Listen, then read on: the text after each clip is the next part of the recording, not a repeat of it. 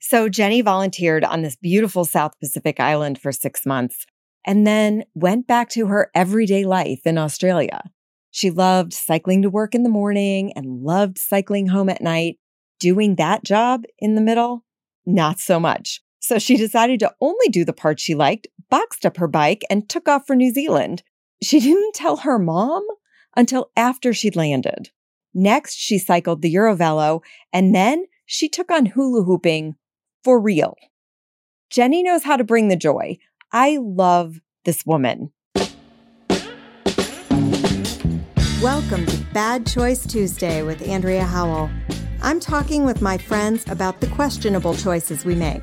Sometimes unconventional, sometimes unavoidable, sometimes flat out bad. And sometimes Bad Choice Tuesday happens on a Thursday night.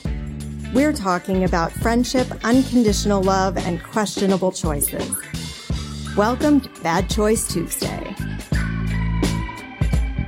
Nobody can bother you while you're hula hooping. Like you can't return an email. No one can even like touch you because there's like a giant circle going around you. and I thought, is this just me? Like, am I just some hippie that likes hula hooping? But then anybody that I've shown how to hula hoop has done the exact same thing. Like their face is like, it clicks. You're like. And like, I have to share the photos with you, but like some of the TV anchors that I um, saw when I was in Chicago, they're so buttoned up. Like they are pristine, not a single hair is out of place. And they're just, you know, very, very like measured in the way that they speak. And when you see them throw their arms up in the air, it's like a moment where like you crack that like adult seriousness shell. And I feel like we don't do that enough because we're meant to be serious, we're meant to be professional, we're meant to be all these things. But at like on the inside, we're just like kids that grew up, but we just cast away so much of like the fun, novelty, like in our mind, pointless things. But they're the things that, you know, are more joyful than, you know, going to work and eating fiber and paying taxes. That's such a funny the difference between the two, like you describe it first, almost like as a force field that you can put up mm. around yourself.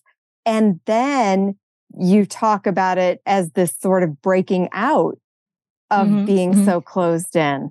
Yeah, because if you are really rigid, it doesn't work. It's not fun. And then you very quickly get that feedback that like it's uncomfortable. The hula hoop won't spin right. It's just like bashing into you. But when you let loose and you sort of go with it, you get that sort of smooth motion. And so when people ask, like with the like hundred hour hula hooping world record, like was it painful? I was like, well, yeah, parts of it were, but for the majority of it, in that flow sort of like state, it's just moving with it. You're not making conscious decisions, it's just going with it. And it's such a welcome break from planning so vigorously everyday life and all that other stuff that is just so demanding and so taxing that sometimes you're just not in the moment because you're thinking like 10 steps ahead or like trying to think about what somebody else wants or what somebody else is feeling. And I think particularly as women, we fall into that trap where we're trying to like make sure that everything's okay and everyone else is okay. And then we forget that we exist. Do people question why you do it or how you started it or why in the world you decided to do it for a hundred hours straight? To me, that's where you go, initially... look, bad choice Tuesday. Like, this is what I'm doing. yeah. Why in the world? I did do it on a Tuesday. was it really on a Tuesday? Yeah, it was Tuesday to Saturday. Um, multi day. That's perfect. Oh my gosh, I love that. I didn't even know you started it on a Tuesday. Totally like, fuck off. Bad choice Tuesday. Oh my gosh. Okay, that's really funny. Oh, yeah. I think when initially people just like, they don't think about it too hard, they're like, oh, that's weird. But then when they sit down and they think about 100 hours is four days and four hours and like through the course of that time like what that actually means then you get the questions like but wait a minute how, did, how did you sleep how did you use the bathroom what did you eat and then that whole thing comes in and i think that kind of comes along with either people that have done endurance things like people that do marathons or because i think it's definitely like the sporting aspect of it when you think of like the physicality of it and then I think from there, then it kind of goes into this like, well, I've done something that took a long time, but like, what's that thing that pushes you one more and one more? Like people talk about running and adding an extra mile or adding an extra two miles. How do you go and add 100 hours? Like, where does that come from? And I think it's like a foreign concept, but I think we all experience it in smaller points in our lives, but we just don't put it all together. And so it seems impossible. But when you think about your own lives and the instances where you've had to go one more or two more or 10 more, like I don't even have kids. The idea of people having kids and going through all of that for like years and years at a time, like how do people be years. sleep deprived for that long? like ask a parent like how they do that. And I'm like, I don't know how that works either. That's mm-hmm. like mind blowing to me. You first told me that you found hula hooping through a museum event that was about finding joy. Mm-hmm.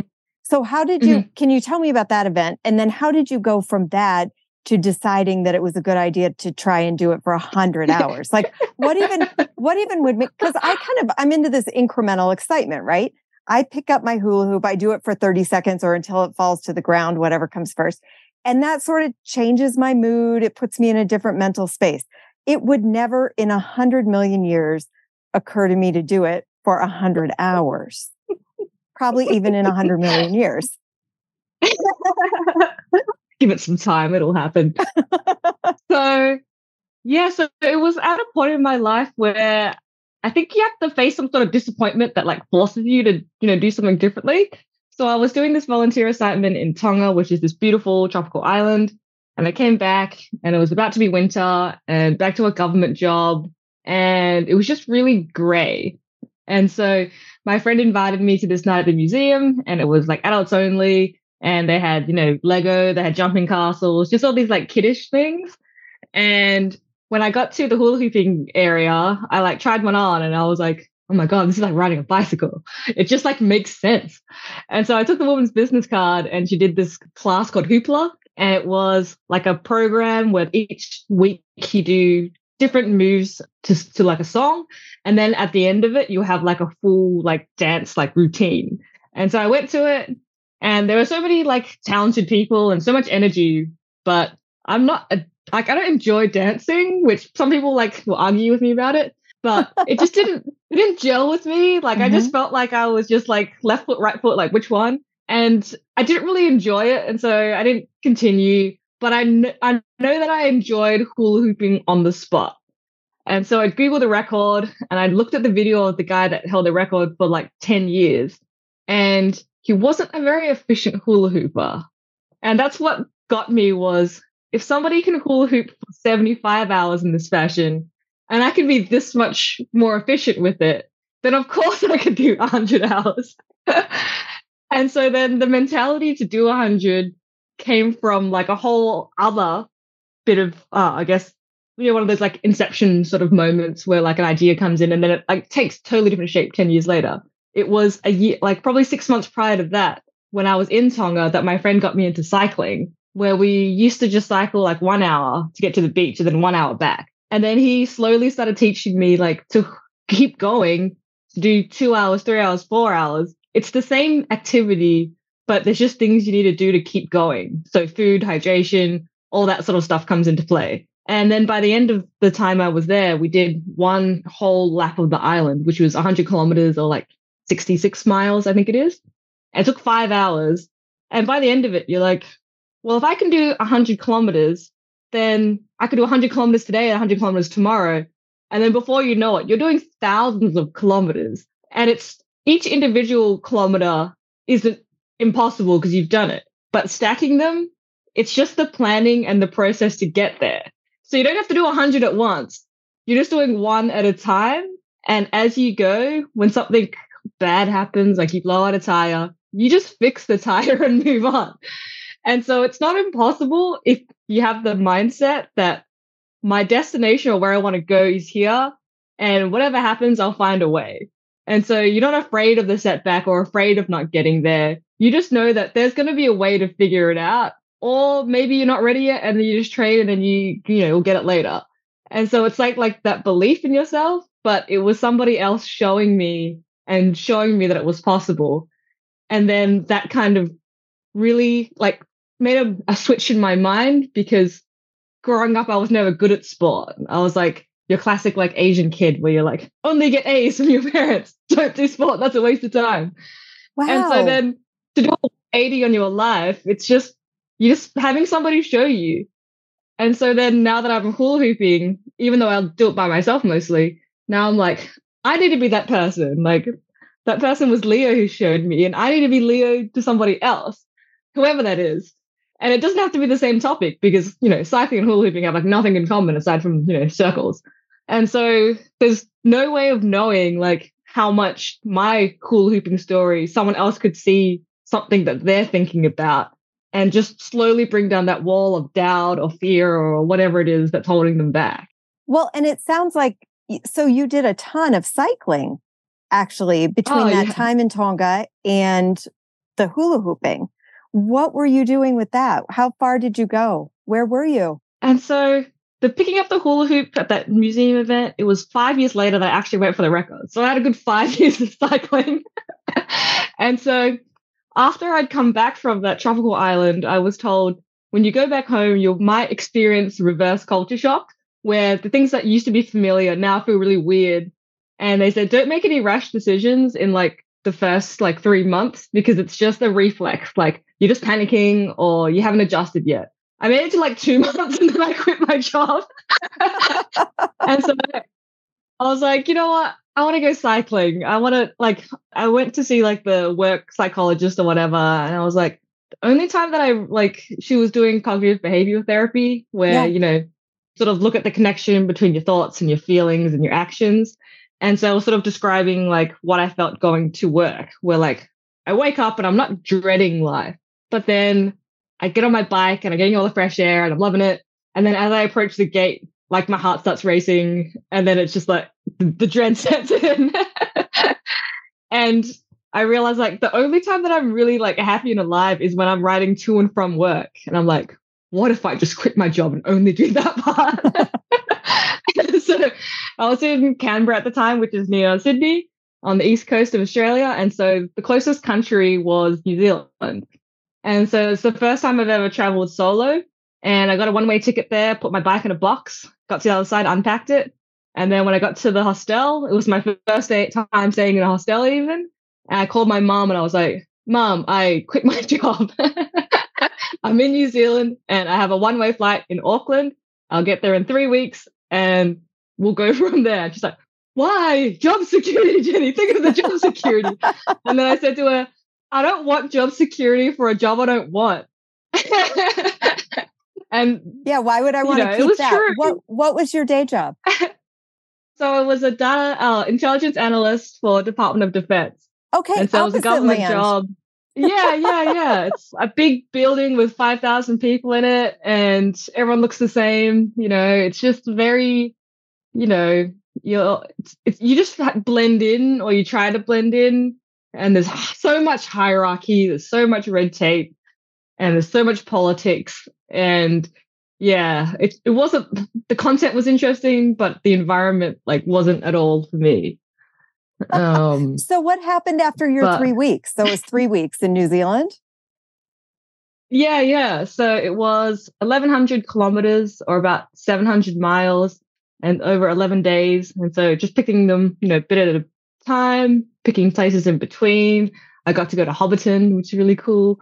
Uh, eat a lot of fish and chips. Got to see like, you know, all the random things in New Zealand. And I really, really enjoyed it. And when I came back, like I had to like roll my pants down because like I'd lost weight because even though I was eating so much, I was just cycling so much that you're just constantly burning everything like a nonstop engine. And so when I got back to uh, Australia, it was July and it was winter. And I was like, winter's still really sad here, guys. I gotta get out. and so then I moved all my stuff back to Perth and then I went to Europe for three months. And then I just went again. I just cycled because Europe is in love with the bicycle, essentially. They have this thing called the EuroVelo, which is like 14 different paths that just crisscross all through Europe. And they have like color coding. It's really good for bikes, if it's in between or if it's on the road. And all the infrastructure is like amazing. And I met up with my friend Leo. We sort of, yeah, I did four weeks on my own. Then I met him in Istanbul. And then we went and cycled through the Balkans. And he was like my cycling mentor. And I was like, oh, we get to be reunited. And it just, it's one of those things where every single day was just you know, play as you go. Like play what you want, do what you want. If you want to stop and eat, if you want to eat a bunch of ice cream, like go for it. Mm-hmm. and then just plodding along. And some of the days were brutal because you don't really have options to get from A to B. Like if there's a mountain, you have to go through it. You can go around it, but you can't just teleport to the other side. And so there are days where all you're doing is going up this colossal hill and you're like, how long is this going to take? I don't know. But you do it anyway because, like, what else are you going to do? You have like all of the time available in the day. And if you don't, well, you got to deal with that consequence. And so I think that just sort of built that mental aspect of wanting to quit, but not doing it. And then doing that enough times that your default becomes not to quit just because you've rationalized it so many times or you've done it in worse conditions. Like, you know, I've I've been burnt like through a shirt from like the little air holes. And oh my gosh. It's excruciating. yeah. Like sunburn through the air holes in a yeah. shirt. Yeah, yeah. and you kind of laugh, you're like, ow, why does my back hurt so much? but it's just like part of the journey. And you know, it, it's it's terrible, but then you get aloe vera and aloe vera on, and then yeah, you're fine. And it's just this idea, I think, of like doing it anyway, because there's a hundred reasons or a thousand reasons why you shouldn't. But you do it anyway because you want it. There's some part of you that's like, what else am I going to do? Like, this is something that right now there's just this, you know, singular goal. I can get there however I want. And it's just up to me. I don't have to worry about all the other things in the world at the moment and then just go for it. And I think it just made me feel so alive because you're doing things the way that you want to do them. And it just, yeah, you're not having to worry about as much and you're not doubting yourself constantly because when you're out on the bike, it is just you and your pedal power and, you know, the fuel is whatever you ate the night before. And so it's so simple in a way, but it allows you to sort of stretch what you think you're capable of and then just to see because we're very rarely tested in that way. Like our instinct is to find ways to be more comfortable and to make things you know easier for ourselves. Yeah, I love the difference between easily quitting your job, or I don't know if it was easy, but you know, feeling like that was a fine thing to do, and then forcing yourself to get through days that you really are not enjoying as much and that you don't want to do just because you know that you're doing something you love. The difference between those two things when people talk about not quitting and keep going and do it even if you don't feel like doing it, the distinction between something you really want to be doing that you power through anyway, and something that's just kind of making your life worse. Or I don't know if that's that's a, maybe that's a little bit of a strong statement, but something that you're not enjoying doing. You know, you were not getting out of your job what you were getting out of cycling. And so what you had to put in seemed mm-hmm. so disproportionate to what you were getting out that then the cycling mm-hmm. sounds like a great idea, even with the hard times and the things you had to push mm-hmm. through. Yeah, I think when things are on your terms, it really does change like your willingness to be able to do things. Because I feel like sometimes in jobs, like it's not even about what you want or what your manager wants. It's always like 10 rungs above them. And so you're doing these things, you don't see the point, you don't see the value of it. And I think over time, it kind of does make you jaded. And I think modern work kind of gets to that point where you're doing things, but you don't see the point or the reason. It's for somebody else, for somebody else to get rich or somebody else. And I think it's just taking the switch where, you know, not everybody can quit their jobs and go cycling, but giving back time to yourself for your hobbies, for intentionally doing things you don't get paid for, and giving that more weight than all of the time that you put into work and all that stuff. Because I feel like we spend what 40 hours a week working and then X amount of hours doing other things. But the part that like fills your cup up, like your hobbies, it's tricky because it takes energy and it's easier to just kill time and like watch what's on TV. But filling your own cup and feeling like you're doing something that's just for you in that moment, I feel like it's so valuable, but it's so easily pushed down the list as dead last or like when I get a day off or one day. And I feel like there's probably, you know, loads of people with, you know, instruments in their cupboards that are getting dusty or sports equipment or art kits. And I don't know if sometimes it's like the pressure, like if I want to do something and I'm not good at it, or if it looks lame, or like what's the point? But it's like the point is like your enjoyment. like you don't have to sell a bunch of, you know, a, bunch of art to be an artist. You just have to do it. And I feel like it's such like a difficult thing for us to switch into because being unhappy in your work kind of robs you of your time twice, like while you're at work and then outside of work. Because then people talk about, you know, the Sunday scaries and they have to start work again and they're like panicking, you know, Sunday night. And so I think there's got to be a way to sort of like reuse that energy into something else because sometimes we can't quit our jobs. We sort of just have to do them. But then that's not to say that in your own time, you can't make a little like refuge for you and the things that you love and, you know, share that or just, you know, sink into it and take a break from, you know, the other parts of your life that you might not be so thrilled about. How did you get back to the hula hooping after all that? Was that an attempt to? So you were in the US, right, when you did the mm-hmm. record? Mm-hmm. Mm-hmm. So was that kind of needing a break from from work and from all the usual everyday stuff? I think I wanted the world record for a while, but logistically speaking, it was really difficult to do. And so for Guinness World Records, if you want to pay a judge to come out and, you know, assess it on the spot and say that you got the record, it's like thousands of dollars. And the alternative is you have to record it and send them videos and have a lot of witnesses.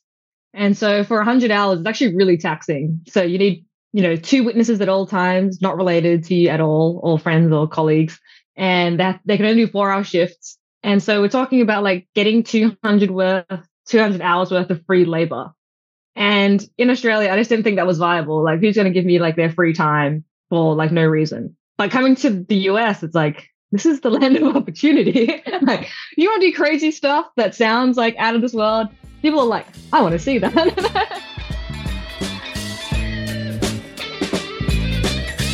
You're listening to Bad Choice Tuesday, a conversation about friendship, unconditional love, and unconventional choices.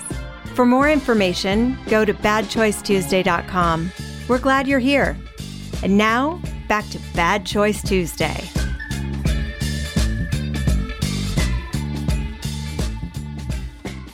I think that's where I sort of had that mentality where there was combination of like that opportunity, like logistically speaking. And then the other side of it was going to America, I was completely free from the baggage from my life in Australia. And so I was sort of going through this transformative like process of like, you know, learning how to be myself in front of people, be vulnerable, because I'm I've been a guarded person for like nearly my entire life. And so moving to the US, like I didn't have to try that hard in terms of like letting the guard down because nobody knew me anyway. And worst case scenario, I could just leave if it didn't work out. and so I went in with attitude of like, well, if it sucks, I'll leave. Like I've got mm-hmm. nothing to lose. So why bring all this armor and, you know, pretend to concoct this version of myself. I had nothing to preserve or anything to like maintain in terms of like expectations. And so it was a completely clean slate. And then I feel like that mental energy of like, you know, partitioning yourself all the time in different places with different people, like flew out the window. And it just freed up so much energy to do other things. And so I think coming into work, being an Australian in Chicago, like you're already, but like out there anyway. So you get you get over like feeling weird or feeling out of place or not knowing things. You kind of just get used to it. And then I think going and doing this hula hooping stuff, I was like, once I said it out loud to one person, that was like step one because it's only been in my head up until this point. Mm-hmm. And so I said to my my housemate, I think I want to break the Guinness World Record for hula hooping for 100 hours. And he was like, cool. and so that's when like that started. And then like you start saying it out loud, and then you're like, hmm. And so then that's not scary. You know, you sort of have this idea or a dream, and it's slowly becoming a reality. And then I make a spreadsheet, and I'm like, this is how I'm going to do it. And then I'm like, okay, I need to take some time off because yeah, train for a lot of this, like you know, hundred hours. And so you know, set a list of dates to my boss. I was like, oh, I need these days off because I oh, want to hula hoop. And she's like, okay, we got this. Okay, yeah, that's fine got it far enough in advance. And then over time, you start practicing, and then you're like, sorry, I can't go out because I've got to do the hula hooping. And they're like, oh, that's cool. Like in your mind, you're like, oh, people are going to think I'm a loser. Like I'm just hula hooping at home, like for no reason. And then it's like, you're not getting that rejection that you're expecting, but all that rejection comes from yourself. It's not like other people. It's just like you being so afraid that of something that isn't even real. Like even if people did reject you, like it doesn't really matter. It doesn't really like change the situation. But there's so much of like internal fear and judgment, or just like feeling like you have to justify, like, why would you want to do that? Nobody asked that. They're just like, oh, that's interesting. and so the judgment was just me, like, you know, the voice of my parents or the voice of society that was like dictating that. And so once I got that off my chest, once I started actually doing it, it was just like fun because it was back to that cycling thing where it was like difficult, but like I'm figuring out as I go. Like my feet hurt, I'm gonna go see a podiatrist. Go and see a podiatrist. He's like, oh, I know some people you should talk to. and then that sort of like ripple effect where when you do things alone, you know, it's all well and good. But then when you start to reach out to other people who know other people, it sort of sets off this chain reaction where there are way more people that are interested in the things that you're interested in than not. And you just you don't know how to find them until you tell somebody. There's no other way. Like they can't just read your mind and be like, I know what you're into. I and think so I knew you for probably a year before you even right? Did I know you? It was at least a year that I knew you, and we're just sitting at a table at this event, and I don't even know what I asked. I asked the right question, whatever it was, and you were like, "Oh, I held the Guinness World Record for hula hooping for 100 hours." I'm like, what? Where did that come from? And yeah, immediately it's just the that's so cool. You know, there are a hundred questions yeah. about it. And there you were coming up with the next one you were going to do. Yeah, yeah. And I think it's one of those things where, like, it has nothing to do with your day to day life or your job or anything like that. But, like, it's way more memorable than that time I finished that project on time. but it leaves more scars. How long did it take you to get rid of the friction burns around your waist? Those friction burns. Oh. Like when I look on Instagram at the at the marathon record, I'm like, holy shit, you were like uh-huh. you were burned on your waist from a hula hoop. I was kind of bummed out that they that they faded away so quickly. I was like, those are my badges of honor. Who's gonna believe me if I don't have like a gray bar around me? Um, tattoo them. But I actually on. did the math. I did the math for that actually. And so if you calculate, what was it? The time that I was hula hooping, so take out the rest um, breaks, times by the revolutions per minute, times by the circumference of where that burn was, it was 217 miles of that's how much the hula hoop went around me. So just like 217 miles of rope burn, just like one at a time. Wow. How much break did, time did you get in that 100 hours? Um, so it would have been about seven hours. So for every hour of activity, you get a five minute break. And so four of those hours were sleep, and the other ones were first aid, using the bathroom, stretching. Like the first time I used the foam roller, it was like a glow stick cracking. it was kind of gross. And then, yeah, first aid was when I had lactic acid build up in my kneecaps. I didn't know that was possible. and so we had to resolve that one quite quickly because, yeah, the nature of 100 hours was tricky because I'd only trained up to 50 hours. And so everything after that was just we'll we'll see. Because up to 50 hours my skin didn't bleed, but 60 hours in it did. Wow. and so every new chat, like 10 hours or a few hours after that, so it became a new thing. It was like that. And then the sleep deprivation got really scary, like 72 hours onwards, where it's like, all righty, we're going to be hallucinating. We're going to be paranoid. We're going to be very, very scared of things. And then just randomly snap back or you could fall asleep while standing. Like I was like swaying in like a really creepy fashion. and so people would, my housemates would be like, wake up. And so I'm just there clapping my hands. I'm just clapping a lot. That's fantastic.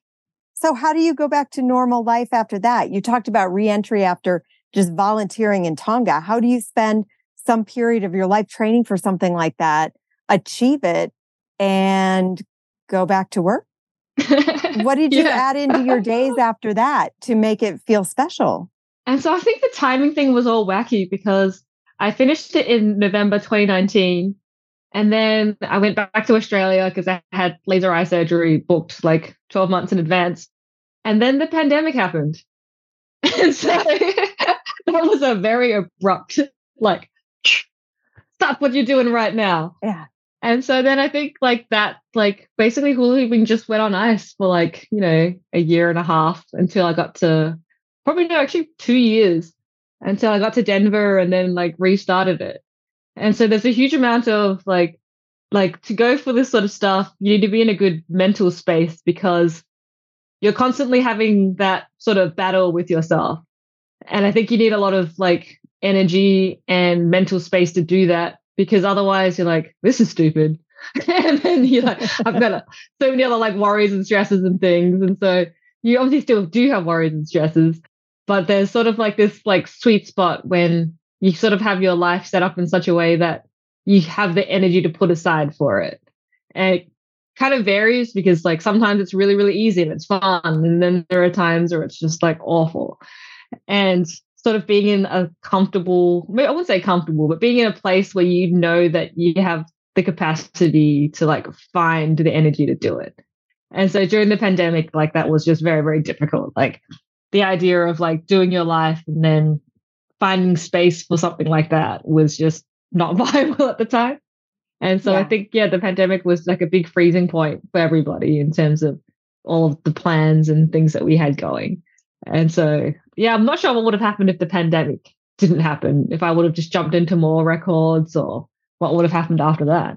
Well, that 10,000 stairs while hula hooping, with, by the way, I was there, no breaks at all, yeah. up and down the stairs. And I'm watching you, and kind of towards the end, as you're like listing to one side, and you still kept going. I'm like, holy oh my God, 10,000 stairs, not just like step oh. stairs. That yeah. was some reentry. Yeah, sure. So that was kicked off uh, as a joke initially. And so in Chicago, I was going around my housemate just filming random hula hooping things. And there's a big flight of stairs. Um, and I ran up them like like Rocky with the Eye of the Tiger theme. and I was like, yeah. And then I looked at the record, and at the time it was like 125 like stairs. I was like, oh, that's kind of lame.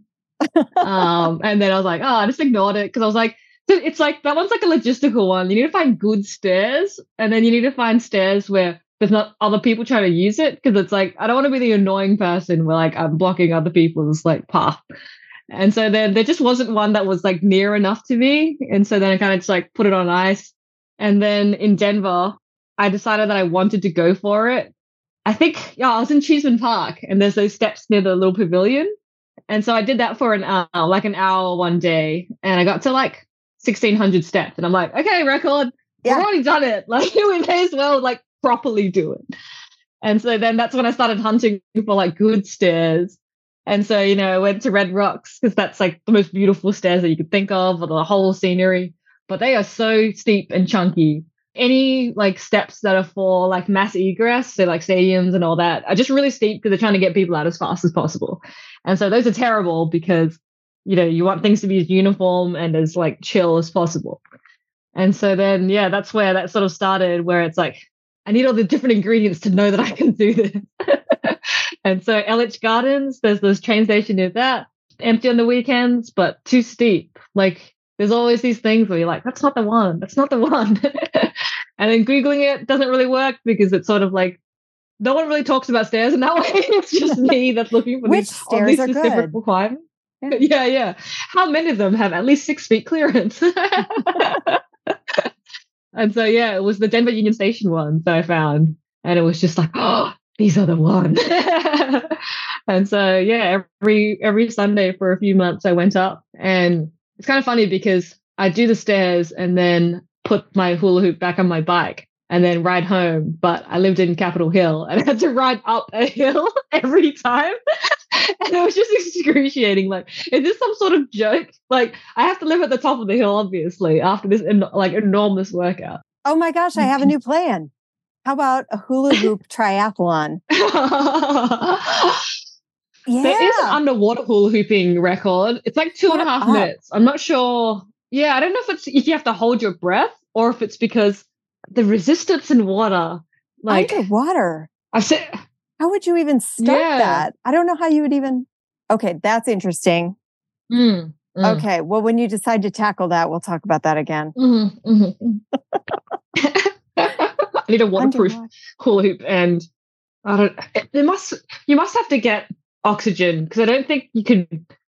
It's too much effort to hold your breath while doing that. So, mm. yeah, I wonder if the person's head is actually underwater or if it's just the uh, hula oh, hoop. Standing. Maybe it's just mm. the hula hoop underwater. Weenies. you could totally do it with oxygen. you could be the all the way under the water. yeah, yeah, yeah. oh my gosh, that's funny. You had told me that Bad Choice Tuesday, that the idea of Bad Choice Tuesday or how you thought of it was really helpful to you. What mm-hmm. is that? I feel like everybody uses it a little differently. I tend to look back behind me and there's stuff that I did that I wish I hadn't done. Well, I don't wish I hadn't done. I don't know. Anyway, maybe I feel bad about it and I kind of just go, eh, bad choice Tuesday and move on. Or something I'm doing mm-hmm. today that I don't know how it's going to turn out. And I just make myself do it anyway and kind of go, eh, bad choice Tuesday. Or I look into the future and maybe other people, or like you talked about, societal pressures feel like that's a little bit of a nutty thing to do. And I go, mm-hmm. yeah, I'm doing it anyway. Bad choice Tuesday. and it's my way of saying, like, this is my thing that I'm doing. I'm going to live mm-hmm. with it. Here I go.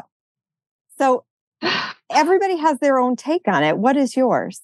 I think I'm a person that often gets caught in my own head where I'm trying to think of like the optimal best way to do something. And if it's not perfect or not, you know, good enough, I just freak out and I don't do it. So I don't post something or I don't say something or I don't do something.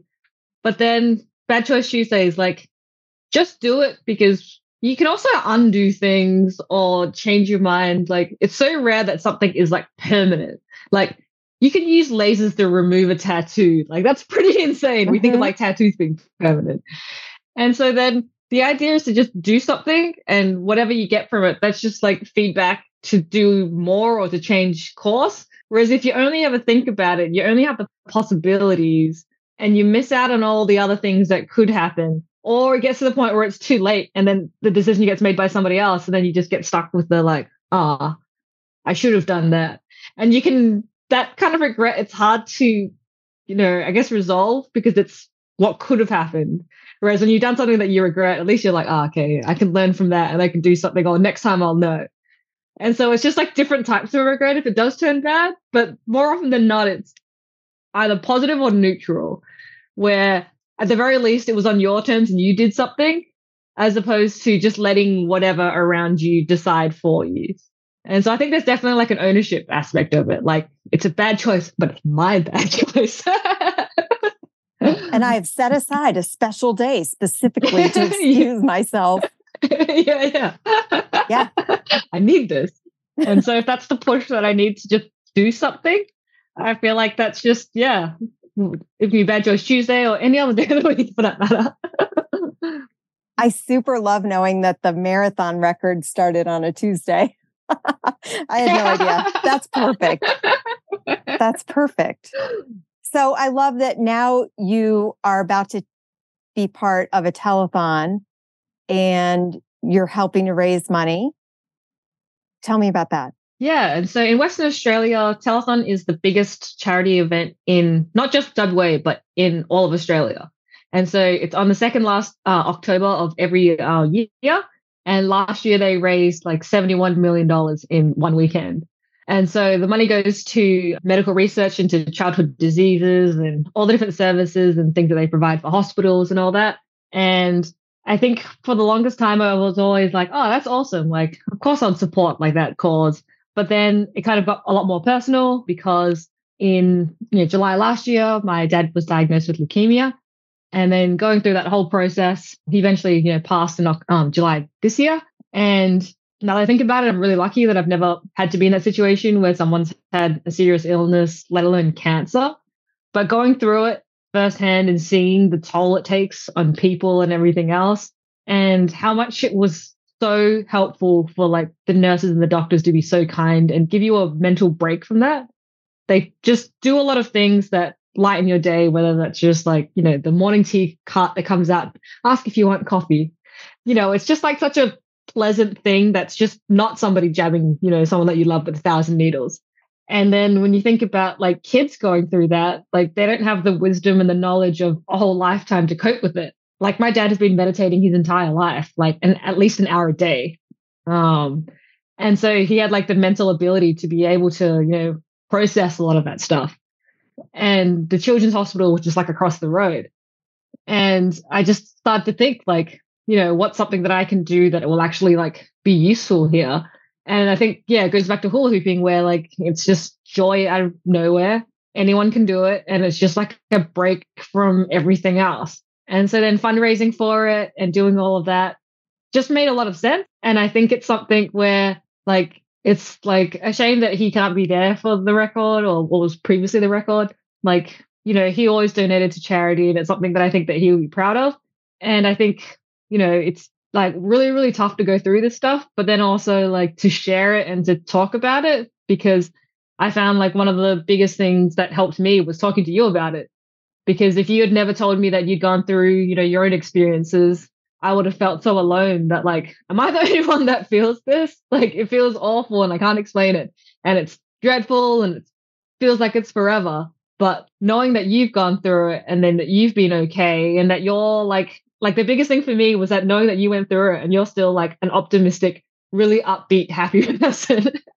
Whereas sometimes when bad things happen, it feels like it's just gonna like, you know, dampen you and it's gonna, you know, harden you to like cope with it. And it's kind of like it hurts, but then you could move through it. And I think yeah. it's just like something that it's easy to share like your victories and when you're winning and you feel on top of the world. But then there's also the whole other aspect of you where sometimes things are just tough. And coming from like a Vietnamese like background, like from a very young age, I was sort of, you know, implicitly sort of told that, you know, we celebrate our um, victories publicly, but we take our losses privately. And I think that's just how like my parents were raised. And it's taken me a long time to sort of overcome that. But I think it's one of those things where like you share your losses because they're not actually like bad things in terms of you're not a bad person for it. They're just parts of being human, like being vulnerable and like being scared. And then going through those with other people, it makes you learn things like how to ask for help or how to know when you're getting burnt out or how to notice when someone else is down or what you're meant to like say or do. And sometimes it's like not about solving the problem. It's just being there. And there are all those lessons that you can't learn if you do all those things in private. And so coming out and talking about sad, you know, things, at first I was like, am I just going to bum people out? Am I like depressing them with sad things? But I feel like everyone's got something that they have that they don't want to talk about or something that's, you know, really, you know, sensitive for them. And it's just that little bit of hopefully it makes somebody a little bit less afraid, or that, you know, just the reassurance that I'm not just some random person saying everything's going to be okay because my life is great. it's more like we all go through these things and it's part of, you know, being human and that it's okay to feel terrible. We don't have to like, you know, smash a smile on and then just go out there into the world. We can, you know, take time and feel sad and it doesn't mean that we're going to be sad forever. I feel like people show up when you need them. And it's amazing yeah, yeah. me that we met when we did. And we had, it was kind of, you know, that end of the pandemic part. And I don't even know if it was kind of over or if we were just at events. I'm not sure. Anyway, we, that's for another time.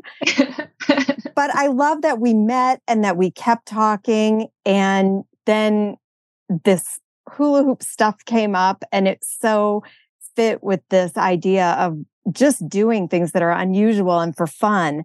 And I think that's where you know you've found a friend when there's somebody who does stuff that you really admire like that and they just bring the joy. And then when your dad had the same kind of leukemia that my mom had had, that was mm. crazy. There are all these subtypes and the fact that, and they were about the same age also. Mm. Mm. And that was really interesting. Yeah. And I, I felt really fortunate that we had each other at that time that we mm. were able to talk about that and say, oh, I'm, you know, I'm going through this thing and I went through this thing and this is how I still mm. add light into my day and I still am happy and optimistic and love life. And then you move on forward mm. from that, I think appreciating life a whole lot more and all those fun pieces And now you're going to go and do this telethon and help raise money and bring other people joy through the hula hooping that mm-hmm. started mm-hmm. at the museum. How many years ago? It's oh, incredible. like eight years now, maybe nine. yeah, I love that. Well, thank you for telling me all about this and letting me record it. And I can't wait to talk to you again about whatever it is you're doing next. Thank you so much. It's always great to talk to you. Thank you. Love you. Love you too. Cut. Now we can talk about the stuff we don't want to record.